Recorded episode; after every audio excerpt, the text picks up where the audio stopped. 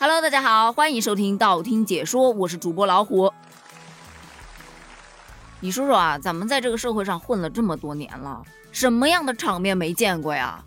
慢着，这场面我真的没见过。这个事儿呢，指的是在去年的三月份，拼多多在线上就上线了一款砍价的活动。啊，拼多多的砍一刀，相信大家都是略有耳闻的，对吧？就算你没亲自下场去砍，你也绝对见过别人来砍。就那种存在你朋友圈里面，你自己都不知道、想不起来是什么时候添加的人，莫名其妙就给你发来一条消息：“亲在吗？”然后就是一条拼多多帮砍一刀的链接。一般收到这种信息呢，我基本上是不回的。但你架不住你自己亲妈，对吧？亲妹，她来给你发这种信息，你说你砍不砍？就苦口婆心的说呀：“哎呀，这玩意儿砍不到的。”哎呦，试试嘛，试试又不要钱。再说了，呃，那万一砍到了呢？所以说呀，拼多多在拿捏消费者弱点的这个方向上面做的一向是非常好的。那刚才咱们前面说到了，三月份拼多多上线了一款超级免单卡，对吧？当时呢，有一名上海的律师刘律师，他也参加了这场活动，并且邀请了很多很多人砍价之后，明明自己都已经排名第一了，可是始终就差那么百分之零点九。说白了，就是不管你邀请几个人，最后永远都差那么一刀，这就让刘律师感到了深深的欺骗呢。所以他就开始怀疑这个平台的数据绝对不真实。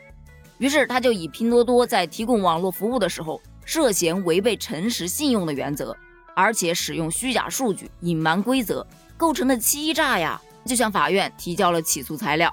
而他这一起诉啊，网友大呼过瘾。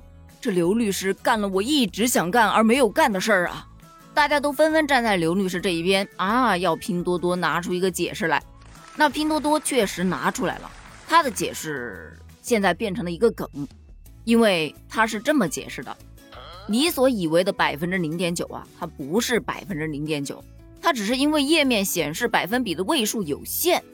所以他们把一个至少小数点后还有六位数的百分比省略显示为百分之零点九，也就是说你看到的百分之零点九，它其实是百分之零点九九九六四二七。所以说这么长一串数字，你且有的砍呐。换句话说，你以为你只差一刀，你可能差的哎还真不止一刀。那具体还差多少刀呢？这个真的不是我说了算的。这个是平台算法说了算的，那平台的这个算法呢，又是人为设定的，所以到头来到底是谁说了算呢？你们就自己算吧。这个借口一出来啊，网友纷纷吐槽：“我去，好险，这差一点都赶上圆周率的位数了。”别瞎说，圆周率哪有拼多多的多呀？而刘律师呢，他也表示，在这一刻，我感觉我前三十年的数学都白学了。我的人生需要重新定义一下百分之零点九啊！但就像咱们前几期节目说到的那样，任何事情它都是有两面性的。那有人觉得它很坑，但也依然有人觉得它还是蛮香的。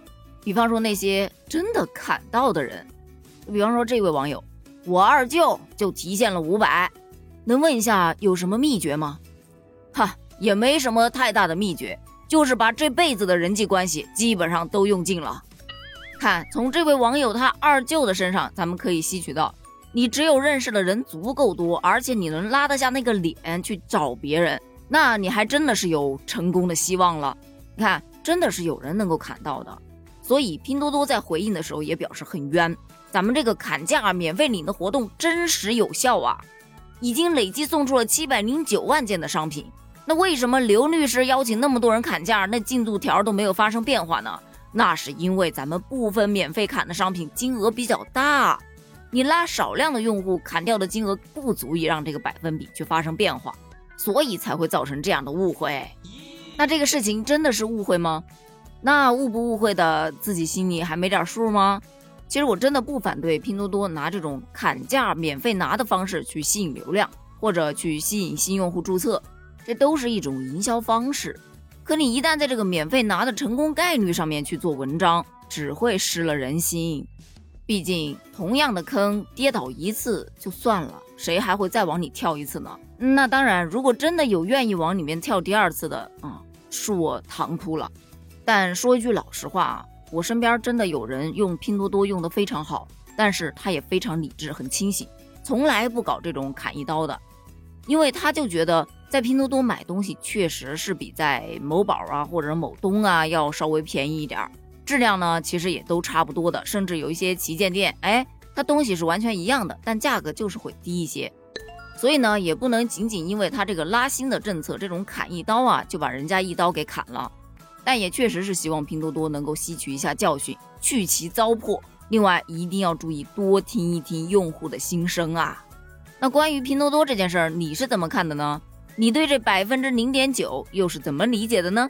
欢迎在评论区留言哦，咱们评论区见，拜拜。